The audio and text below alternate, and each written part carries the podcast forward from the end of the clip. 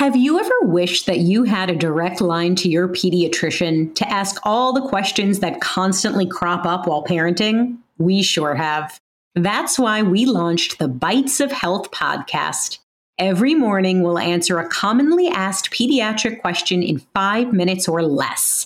You can tune in while you're making your second cup of coffee or from the school drop off line. So be sure to tune in to Bites of Health, streaming now. Do you find it hard to sleep at night? Then the Sleep Cove podcast can help you. Hi, I'm Christopher Fitton, the voice and clinical hypnotherapist behind Sleep Cove. Sleep Cove features sleep hypnosis, meditations, and bedtime stories, all designed to help those of you who struggle at night to achieve a restful and peaceful night's sleep. Search for Sleep Cove on Apple Podcasts or Spotify and see why Sleep Cove helps millions of people sleep deeply all night long. Hello, welcome to Emotional Badass, where Moxie meets mindful. I'm your host, Nikki Eisenhauer, life coach and psychotherapist, and I'm here today with Crystal Catalina, our emotional badass soul care coach, and we are discussing archetypes and raising our vibration.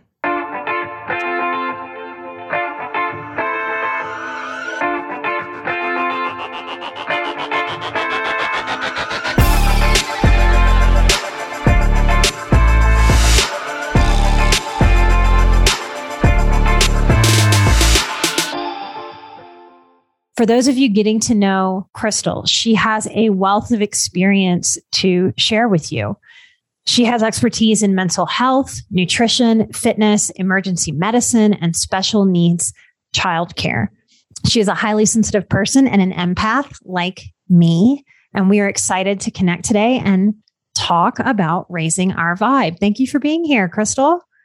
Yeah, thank you for having me again. This is so much fun. I really enjoy these meetings. Yay, I do too. I do too. So, all right, let's jump right in. I, I have been thinking lately about something you've said to me, actually, about how I might be a little more woo woo than I realize. and, and when we were going to talk about raising our vibes and archetypes, I've really been thinking about the first times in my life when someone was talking to me about vibes and I didn't really understand what they meant because I think I grew up with so much tension and so much dysfunction that I wasn't really aware that a different vibe, a different feeling, a, a different mm, vibration or frequency was available to me. So I think for a lot of our listeners who have survived a lot or are still really in the struggle of figuring themselves, their family system out, what they've been through when they were little, might not even know what we mean by vibes. Like, how would you describe vibes to somebody? Oh, that's so great. I love how you mentioned like not being aware that it's even available because it really is available to all of us, but it can be really hard to see or feel or know when we're up in the yuck in the challenging vibe. so, vibes really are everything and everywhere. All of us, all of matter, everything that we walk on, everything that we sit on, that we use, that we live, that we breathe, it's all vibrating. Everything's made of energy. And maybe we know this as highly sensitive people on an intuitive level because even as a child like there were objects that i liked and there were objects i didn't like like if we're going to pick up a rock it's because there's something that's drawing us to pick up that rock and not this other rock over here even um I just bought like some silverware for my new house. Like the feel of that silverware was very important to me about like, all right, I'm going to touch this all the time. Like, how does this feel to me? And different things give different vibes to different people. Yes. Everything has a frequency. I think the earliest on experience I had with like being able to see the vibrating vibes was like, you know, I grew up in Texas and it's so hot and the asphalt will get so, so hot that you can literally see the energy. I mean, it's steam, but it's like you can see it's not even steam. It's like the vibes coming it's off the, of the, the heat the heat wave and you see yeah. it you feel it the thing that proved vibes to me finally when i was sitting with this idea of therapists and other like-minded people bringing this to me and i just felt skeptical about it like yeah yeah yeah okay vibes sure sure sure sure sure was walking into some rooms after people had had fights arguments that were really heated and I, I think for a lot of us that might be the thing that proves energy because most of us have had the experience of walking in a room where somebody has had an uncomfortable conflict and we don't know why. We can't put our finger on it. We can't really draw what that energy is, the shape or the color. We, we don't necessarily see a shape or a color, but we feel it.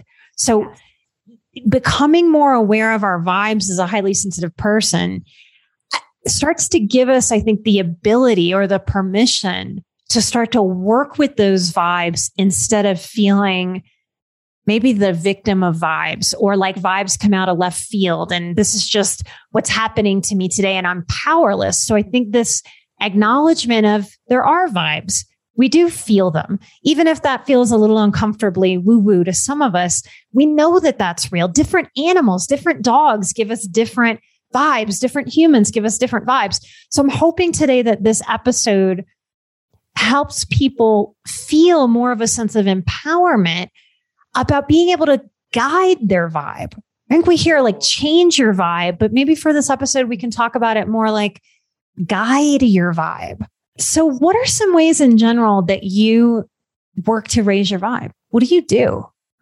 Honestly, initially, it's being willing to sit in the discomfort or sit in the awareness of, oh, my vibe is obviously off today. so if I play devil's advocate with you and, and give you like a resistant self to that, why should I sit with the funky vibe? Yeah. Why is that smart? Why is that smart? Because there are parts of me, my inner child is like, uh uh no, no, thank you. I don't want to do that. It's like, what, what is the wisdom in being with the funky vibe? Sure. So really the what I have learned through even my own life experience because I think through the process of my awakening, I guess you might say or you know, it's a process. We never get there completely, but in the beginning, I was like, oh, I just need to, I just need to raise my vibe. I just, I just need to shift it like really quick because I know being negative is not good for me. And also, like, I would like push to shift my vibe really quickly when in actuality, all I was doing was pushing down the emotion or the mess message of whatever was supposed to I was supposed to be processing and working through. So really that that willingness to be present with it is the first step in the healing process to raise the vibe and not just push it down. So that sounds to me like calling in the wise woman, mm. our wisest, most mature self that can really look at the human experience of emotion and vibration and really understand in a in a real true and grounded way that that part of us that wants to constantly be in a high vibe when we really zoom out and go what is that? What is that? I think there's an idealized inner child in all of i want to say all of us. Maybe it's just most of us. Maybe it's those of us that have insight, but I suspect it's really in all of us in different ways that really would like to live in the utopia of I never feel badly. Everything is rainbows and bunnies and sunshine. And I can just be aware of funk. And the second I'm aware of it, I can shift out of it. Therefore, I never have to feel funky. I never have to explore these low down vibes. And I think our, our wise self, if we call that part in, knows, at least on some level, that's not really available. That's not real. It's not possible. It's not honoring of what the real human experience is. You took the words right out of my mouth. Absolutely. it is part of the human experience to have the highs and the lows. That's what we're here to do. We're here to go through that contrast and learn from it. And maybe that's the part that we resist and reject. Like, we don't want that contrast. We don't want that conflict, especially as sensitive people. So, there might be a bit of acceptance work yeah. around being able to work with our vibes, work with our mood, work with our feeling, work even with our environment to improve vibes. All right. So, you're saying that the number one thing the first sort of thing to do is to start to acknowledge I am in a funky vibe. I'm yes. angry. I'm frustrated. I'm annoyed. I'm irritated. Okay. Then what? Then it's thinking about how can I baby step my way into a little bit better than. So thinking about the emotional guidance scale where, you know, if you're in a place of full on feeling depression and hopelessness, the next baby step up might be anger. But we think about anger, how is that any better? That's that's a bad emotion, right? like that's still uncomfortable. Like how is that better? But when we think about it, like stepping into anger, there's a place of power. There's there's a resonance, a frequency of power there. Going from powerlessness to I'm in a place where I'm angry and I'm willing to yell and stomp and scream and and and advocate for myself. So we're well we're we're both southern women. And i'm thinking how how much directly and indirectly i was raised that that is wrong. We're not supposed to do that.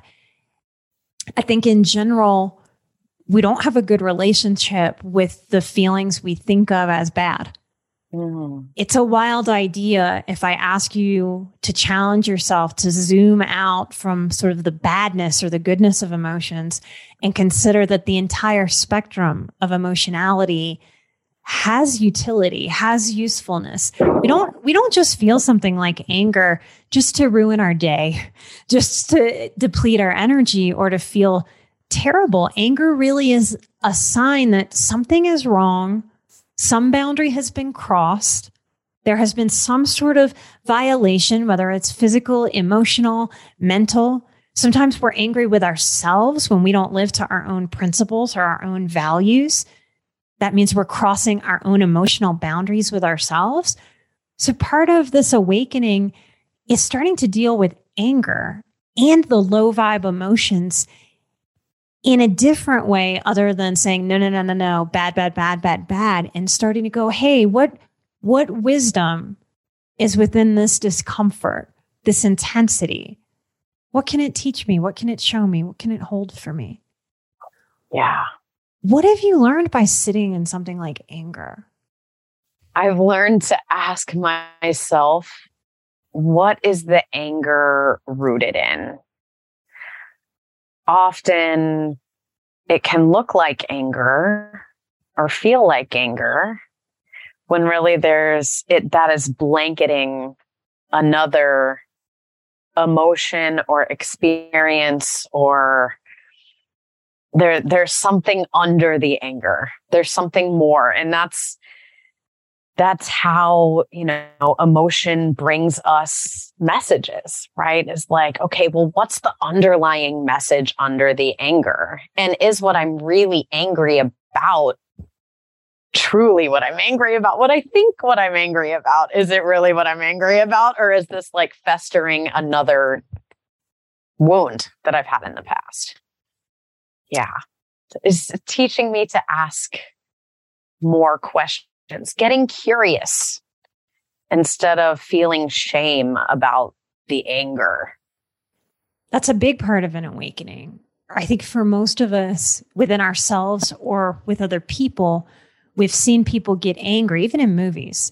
We've seen people get angry, and anger seems to equal instantaneous reactivity a lot mm. of the mm. time. And so what I'm what I'm hearing you say is sitting in the low vibe feelings that typically my younger self would run from is showing me wait a minute, wait a minute, wait a minute. I can slow down. I don't have to be reactive. This gives me a chance to respond first to myself instead of outwardly blaming, shaming, lashing out, maybe throwing something, all these sort of anger behaviors, giving somebody a dirty look, right? This so this permission to start to work with the feelings instead of reject them, run away from them, starts to help you uncover more of what's really truly going on instead of what it looks like on the surface. Yes. Instead of your typical, oh, I just need to raise my vibe real quick. you know. Part of what I've learned from sitting with the funky emotions within my process is A, that I can. I can. There's no feeling that's going to kill me or hurt me or rip my arm off, even when it feels like it might. I really can be with these emotions. There's no frantic energy of desperation telling me I can't handle it. I've got to go to a different place that's other than exactly where I am. So I think there's also a lot of practicing being with ourselves in the present moment, slowing down, and being willing to peel back those initial angry layers. And of course, that's our top layer. It's a tough layer. It's a strong layer. It's a layer that says, Hey, don't mess with me. I can be tough if I need to be. We see that in animals in the wild. We see that sometimes when new dogs meet each other and they posture a little bit. They're kind of saying, Hey, I, I don't know if I can trust you yet. You know, do I need to get angry to tell you to back off or not? And we feel that. So I think in part it's given me peace to be able to not be so frightened and sort of impulsively wanting to run away from the emotions that I wouldn't ever consciously choose or want for me or for anybody. Yeah. And through this process, you really do become more able to regulate your vibe, you know, and, and your vibe will raise over time when you allow yourself that personal investment of sitting in it first and really getting curious about it before just like forging forward to raise it instead of like surrender to it and then allow the raising. It's very different. Most of the clients that work with you and I are healing their nervous system. Would you agree? Mm-hmm. Yes. So if we really think about nervous system and vibes, like I said at the beginning of the show, like my vibe was just activated. It was just stressed. It was frazzled, frayed uh, at the end of my rope.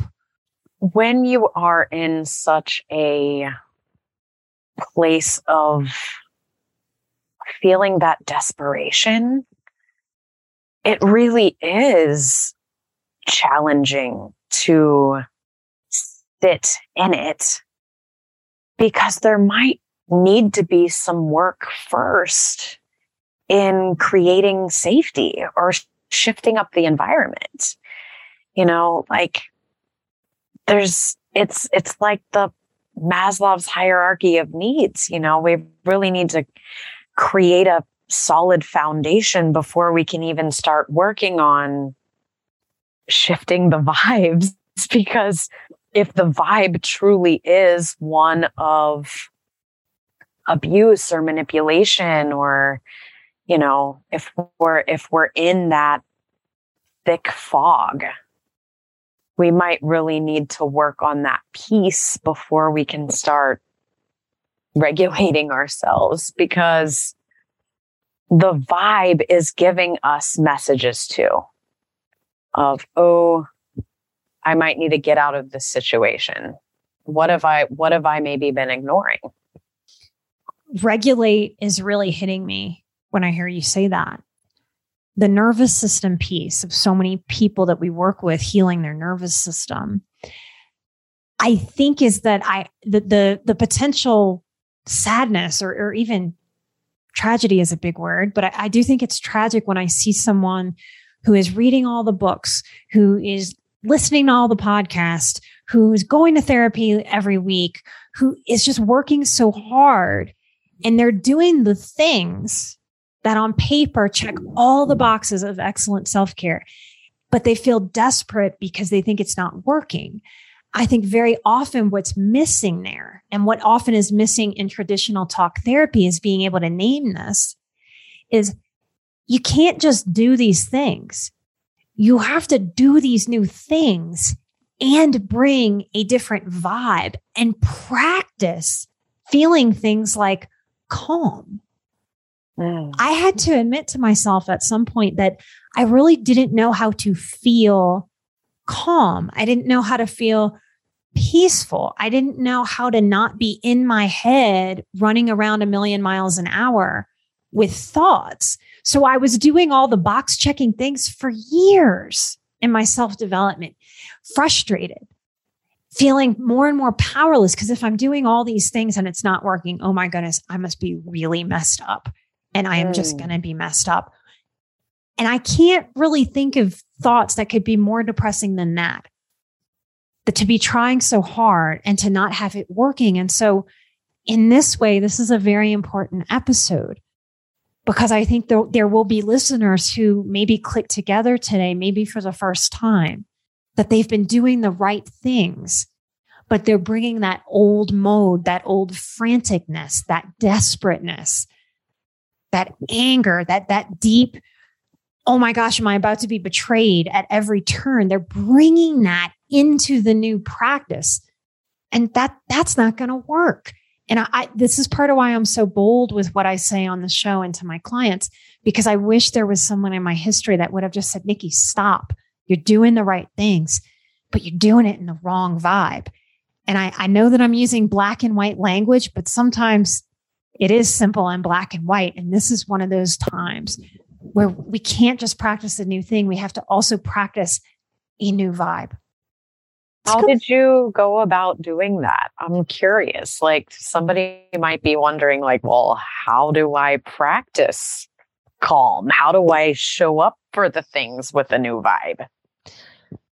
Consciously that's what mindfulness is for. It's what it did for me. If we can't see ourselves and, and mindfulness basically boiled down is like being a little birdie that sits on your own shoulder. So you become that little birdie and you let that little birdie watch. I needed my little birdie to kind of watch me and go, Hey, Nikki, look what you're doing. I had a yoga teacher call me out once because I would frantically attempt to get to the yoga class driving through Houston traffic. And she finally, like, I think she noticed the pattern of me getting there and having a frantic vibe. Like, oh shit, I don't want to be the one that's late. I don't want to disturb the class. Like, so much pressure, so much perfectionism, so much people pleasing. I didn't want the teacher to think I was disrespectful because I couldn't get there on time, even though I was rushing and Houston traffic is crazy. And I would come into class with that energy. And mm.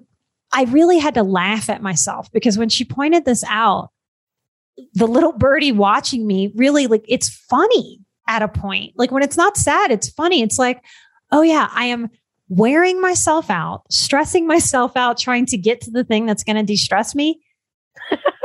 This is like one step forward, three steps back. What am I doing? So it it it's learning that these are not like yoga had to become for me not a class I went to take. I had to take my yoga, as they say, off the mat and into the world. Mm. So if I was really being a yogi, then I realized I had to bring more integrity to that within myself. I had to actually practice when I wasn't on that damn mat.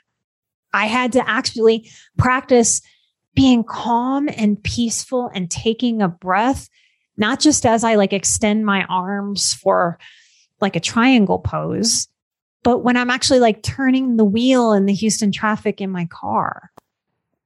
And so, what I want the most for listeners and for people who work with us is to really understand that the more that you give yourself permission to bring this sort of strategy into all the moments of your life instead of continuing to practice like I had done for so long, a frantic energy. And then let me stop this frantic energy as I do the calming self care thing. Now it's time to take a bath. Yes. With a lit candle and an incense. Box checked, box checked, but I'm going to get in the tub and stress. No, this is not helping me. This is not honoring with some clarity what I'm actually going towards. So I think there's a lot of personal ownership. And, and I, I say to people now, try to be monk like in all of your movements, in all of your thoughts.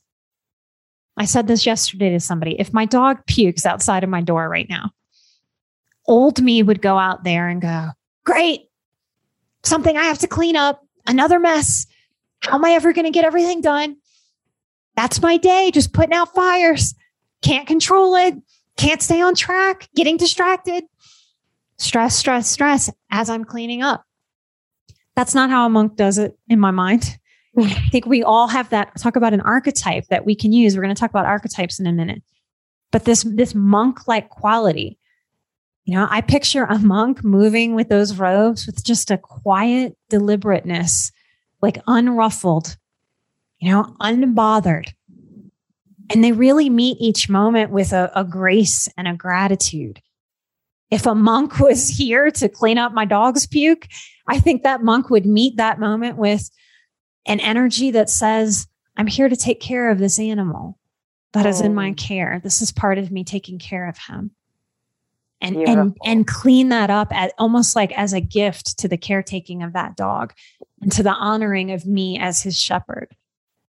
And i would do that slowly. And with a gratitude that's that's just a little spit up. I know that that's not a big deal. There's there's nothing wrong with him. He is safe and he is healthy. And thank goodness i am here to notice this and clean it up for him and for me and for my home. And that really is the embodiment of i think getting out of that sort of learned, continuous, frantic, stressed, not enough time vibe that is so mindlessly easy for a highly sensitive person or an empath to practice without even knowing that that's what they're practicing. I don't know about everyone else, but I'm going to go through the rest of my day and the rest of my week with a little monk on my shoulder. I like that even better than the little birdie. Yeah. You're just sitting there. so I have a deck of cards in front of me. It is Caroline Myss's, Miss Myss, I'm not quite sure how to say it, archetype cards. It's a big red box, very popular deck. When I pulled it out, Crystal, you said, I used to have that deck. I might have this deck because of you sharing this deck with me. Really? Uh huh so many years ago. Yes. Yeah. So I pulled some archetype cards. Will you explain to our listeners what is an archetype? Yeah. So an archetype is a theme. It's kind of like a a personality theme, but it's uh, it can also be considered like a vibe. so I love that you brought archetypes into this conversation about vibes. But, you know, we all take on different themes and roles and throughout our lives and even throughout our day. so it doesn't necessarily mean we have one archetype. Uh, we can have mul- multiple archetypes, but you know, we've got, you know, the hero, hero and the, the superwoman, the rescuer, you know, like the mother, the nurturer, you know, there's all these, all these different, um, roles that we play. Carl Jung is sort of known as the father of archetypes. So this comes from a lot of his psychology if you're interested in learning more about archetypes. And Crystal is exactly right. She even named some of the archetypes that I pulled to talk about this. So, the first one that I want to talk about is the rescuer. Mm. And these Caroline Myss cards are very beautiful. They, they are set up as a light attribute and a shadow attribute, a lightness and a darkness. Part of working with archetypes is also understanding that we all have a dark side. Even the most light filled of us, Mother Teresa had a dark side. like everyone has a dark side. And the idea is that to be a fully integrated, secure human being with ourselves, we can't deny that dark part of humanity. And it's got some scary stuff in there for a lot of us. It, it's things like all of us could be pushed to violence. You know, that's part of, of integrating and owning. And the reason that we work to own that kind of darkness is because if we don't own it and we pretend like it doesn't exist, that's exactly when it will overtake us and sneak up on us. Oh, yes. That is the shadow.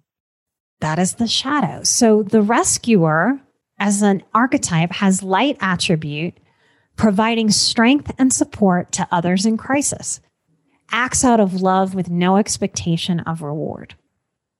The shadow attribute is that the rescuer assumes that the rescued will reciprocate, keeps the rescued one needy.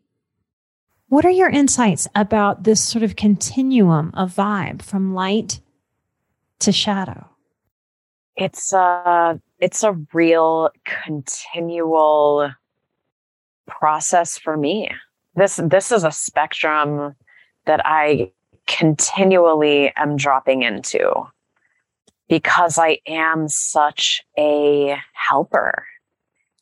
Uh, and I, I continually need to check in with myself on am I doing this out of pure, like, unconditional desire to help? Or do i have is is my shadow having some kind of expectation attached to this thing that i'm reaching out to help with?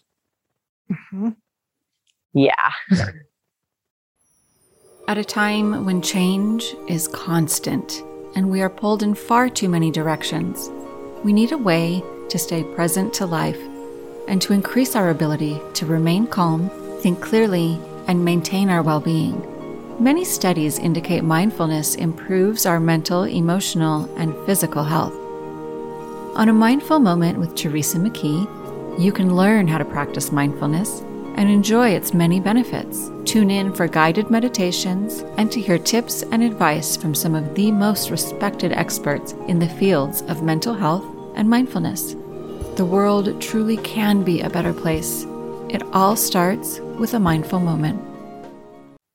This is a very important one for all helpers, all healers, anybody that is in this space where we are offering care I mean, what a what a kooky thing to try to find the balance of too about what is too much, what is too little, when is it for them in a sort of a pure form, and when is it for me? And when we're helping for ourselves, it starts to get sticky. It starts to get murky. It starts to get darker instead of light. A lot of the listeners, and I think Crystal and I both identify or if we don't know it yet, may fit the criteria of codependency. And this really is the struggle. Often people who are healing codependency ask me, well, is this behavior codependent or not? And increasingly, what I'm saying to that is, you know, it's the codependency isn't really wrapped up in the behavior as much as it's wrapped up in the vibe.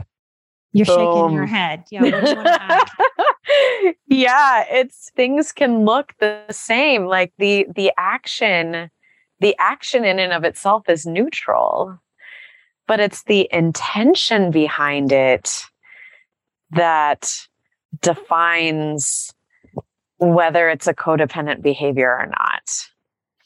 This always, anytime we're talking about the rescuer, it makes me think of getting gifts as a kid. And I had a great aunt who would give me like $5 in a birthday card. All the years of my life, this is how I received money from anyone in my family. It was put in a card but you were told what to buy with it. It was like, this is for socks, or this is for underwear, or this is for a new book. I come from an amazingly codependent family. And so, grow, so growing up and having my own awakening was a lot of looking back at that and going, huh, and and realizing what is the vibe. If you've ever gotten a gift like that, here I'm giving you something, but I want to tell you what to do with it. wow. Yes. I, I think if we're really honest with ourselves, that always feels a little mixed. We feel a little confused in that moment, like, thank you very much. But if I if I look back at that vibe of receiving a gift like that, if I put words to it now, what I would have said as a kid if I had my adult consciousness with me is thank you so much, but no thank you. Thank you so much. I'll just take the card. Like you could have your five bucks back because I, it, it really is an extension of control. And codependent mm. people are really controlling. They give with strings attached. And that feels icky that we talk about not having attachments, not having expectations for others. So when we give with an expectation that somebody's going to do what we want with it, we're really asking that person to let us control them. Oh, yep. And that is not the the high vibe, clear spirit of giving a gift. This reminds me of a Friends episode. okay. Where Joey was telling Phoebe there's no there is no unselfish good deed. And Phoebe got really upset at that statement. she was like, No, I'm going to prove it to you, you know, that there are good deeds that are not selfish. But, and, but she kept like doing these good deeds and he kept coming back at her with, well, but did that feel good? Or, but what, what did you get out of that? And she would get so frustrated and she's like, oh, you're right. But so I think in every, in every helping role, right? Every time we step into this archetype, there is there is some good vibes associated with ourselves with it too. But the the indicator between it being on the spectrum of positive versus negative, the light versus the shadow, is truly that control piece that you're talking about. Because it's okay for it to feel good. And that deed can actually raise our vibe. When we're in a funk, when we do something for someone else, gosh, that really can raise our vibe. I think that's but. the, yeah. What's the but? the but is how are we utilizing that deed? Are we utilizing it to with an intention to control? Are we utilizing it with an intention to only raise our vibe and not really raise that other person's vibe? here's your five dollars in socks and i really don't care what you think about that yep. Yep. And another way i could have played that is receiving it and going inside of myself i'm going to spend it on whatever i want. And they don't get to control me. So i think what you're talking about is really how complex and complicated relating really is and that it it's never ever going to be, nor has it ever been black or white. I think that's maybe what was in that Friends episode that anytime we do good for somebody in the human condition, that is going to feel warm. It's going to feel light filled. It's going to feel maybe like a very delicious exhale of goodness. And that's okay. It really is okay. This isn't about 100% pure giving. I don't know that it's available. We yeah. wouldn't give if it didn't feel good. Yes. Why would we? So, the more this might be part of the the more that we learn, the more we learn that we can't really know all the things. Like there's nothing that's going to be definitive. There's no formula for this. There's feeling through. All right, I'm going to let you pick the next archetype card. Virgin okay. or victim? Ooh. Let's do let's do virgin. I feel like victim's too easy. All right. And I think this is a big deal in our society, right? Like we're we're sort of in this weird place of Tinder for years and years and sort of like real quick, easy sex. And also what's being reported is that young people are having less sex than ever before. So this is really interesting to think about right now. The virgin as an archetype, as a vibe, the light attribute, maintaining symbolic purity of heart and spirit. Hmm.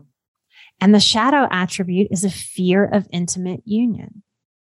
Wow.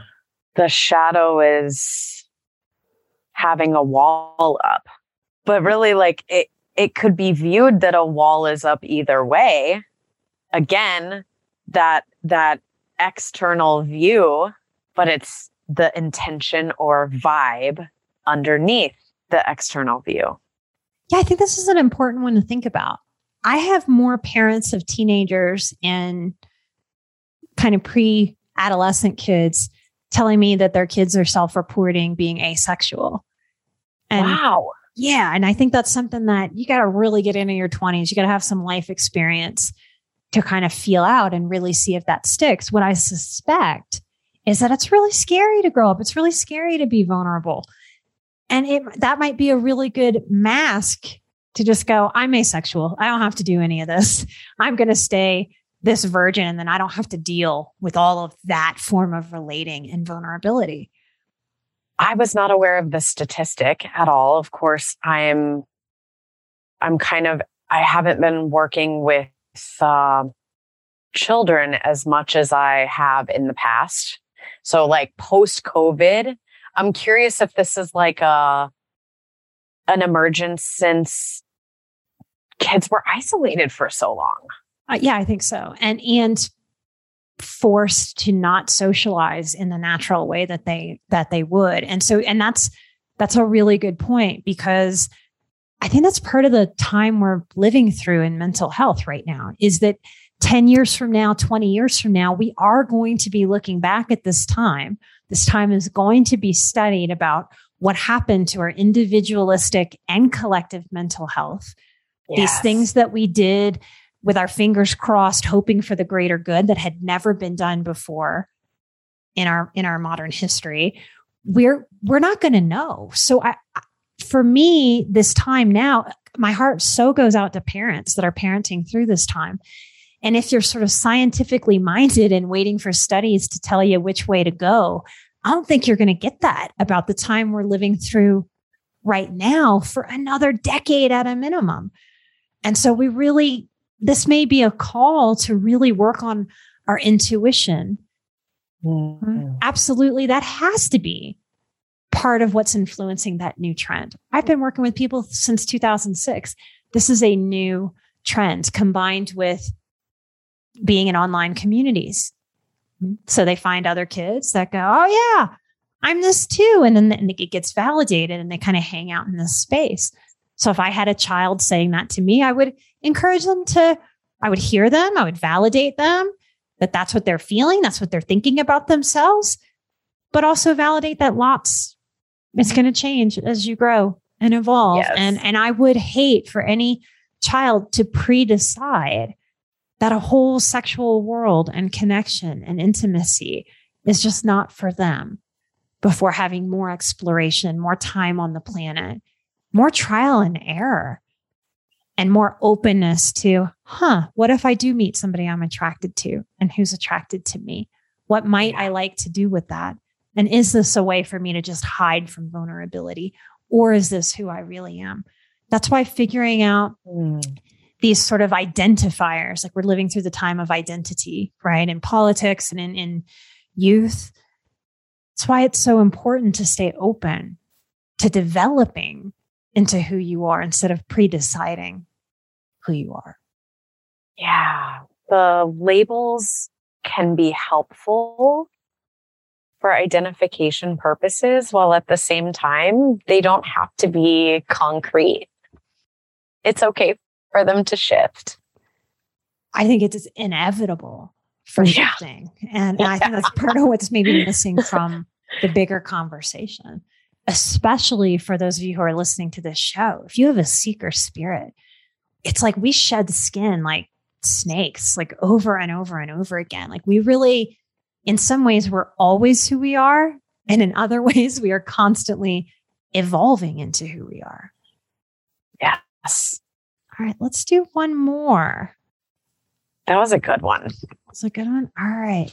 Ooh, the Don Juan or the Femme Fatale.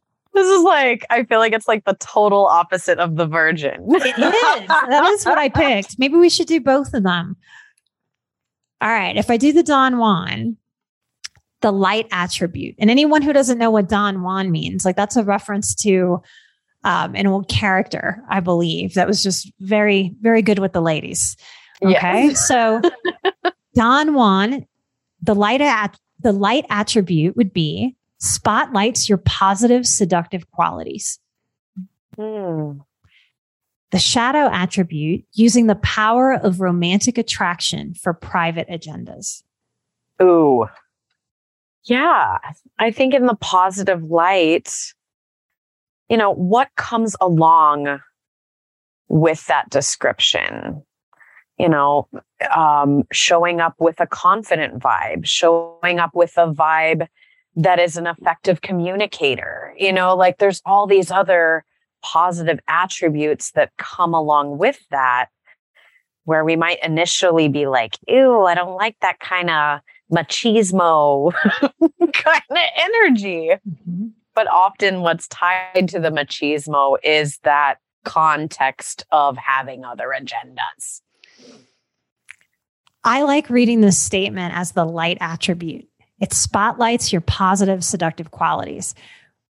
We're talking about the masculine form of this. I'm going to read the femme fatale, which is the, the feminine counterpart.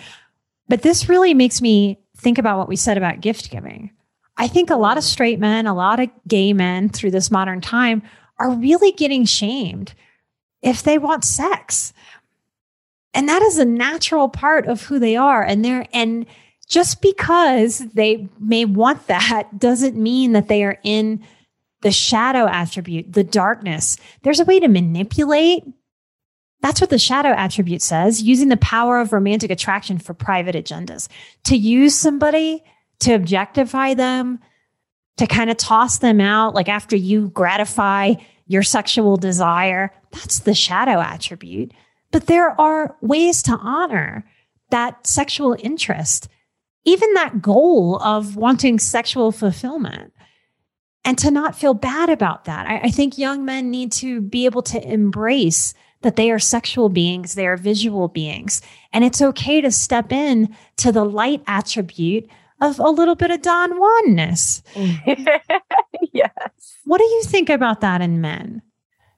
Yeah, I truly do believe that men have been shamed, um, overly shamed for just their primal nature. And I love how you described yes, they are visual beings, you know, and and they um they it's it's okay. It's okay to have this very human desire as a male or a female, truly. Yeah. All right, let's look at the femme fatale. The light attribute of the femme fatale, and there's a beautiful woman in a backless dress on this card. Mm-hmm. Her light attribute is that it highlights the erotic energy of the feminine, opens your heart when your dependency is rejected. And the shadow attribute, the low vibe quality of the femme fatale, is an inappropriate use of sensuality, attachment to power and money. So, this is really where I think a woman objectifies herself in the shadow attribute. And in the light, it's more of an, an ownership of an erotic energy, a permission to be with that sexual side that for so many women generationally were just not allowed to explore, not allowed to be shamed out of their own eroticism their own sensuality and their sexuality. What comes up for you in the light attribute highlights the erotic energy of the feminine, opens your heart when your dependency is rejected. Oh. What comes to mind for me is really an awareness of true desire without feeling shame for it and using it in a way that is positive and empowering for all parties involved. Whether it's within a monogamous relationship, whether it's within a poly relationship, it's being aware of your desires and yeah, utilizing them in a way that's truly um beautiful and bountiful for everyone involved you know, and being able to communicate that in a way to where everyone just truly feels understood, no matter what the parameters of it are. Like, you know, like it doesn't have to be a long term relationship in order to be um, positive and effective and fulfilling. Fulfilling. Well said. You brought beautiful words to that. Yeah. What strikes me about this is sort of the opposite in terms of the shadow, but the similarity of the virgin. If we have the virgin and the femme mm-hmm. fatale, if the virgin just puts a wall up and blocks intimacy, in the shadow of the femme fatale, she goes for sex, right? But if she gets away from her own personhood and makes herself do those acts for money or power, it's almost the opposite of the virgin, but still a darkness. Mm-hmm. One with no sex, one with sex. What do you think? Gosh, it's deep. and I think that's the truth of all of us. Like we are dealing with deep vibes. You know, we're talking about raising our vibration through wisdom of our archetypes yeah, and just awareness and a willingness to get curious and explore. All the same self-care still applies to rising to to raising our vibe, y'all. The bubble baths, yeah. the salt baths, lighting candles, meditating, yoga, exercise, walking, gratitude practice. What happens if you give yourself permission to work with your vibe. Mm. Thank you all for being on the show with me and Crystal Catalina. I am currently on waitlist to work with me. Crystal is accepting new clients. Learn more about her, her history, her mental health education, her availability, and book with her now at emotionalbadass.com backslash coaching. Come check both of us out at patreon.com backslash emotional badass. We have a very special bonus live stream coming up for you at all levels of Patreon. Our soul care coach, Crystal Catalina, will be doing an hour long live stream on Patreon on the topic of holidays and emotional eating. We'll be streaming December 1st and you can come ask all of your questions about holidays, emotional eating, and how to take care of yourself around food and cravings. So jump on Patreon at any level, patreon.com backslash emotional badass to ask Crystal any questions that you want. Normally, our live streams are at the $10 level, but this special holiday live stream with Crystal will be available at all levels of Patreon. So you can hop right on, check out everything we have for you there at the two or five dollar level, and you'll get all the content there and check out this special live stream.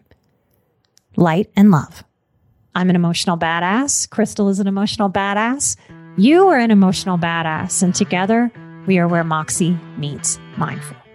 Light and love. And I will see you right here next time. Bye bye.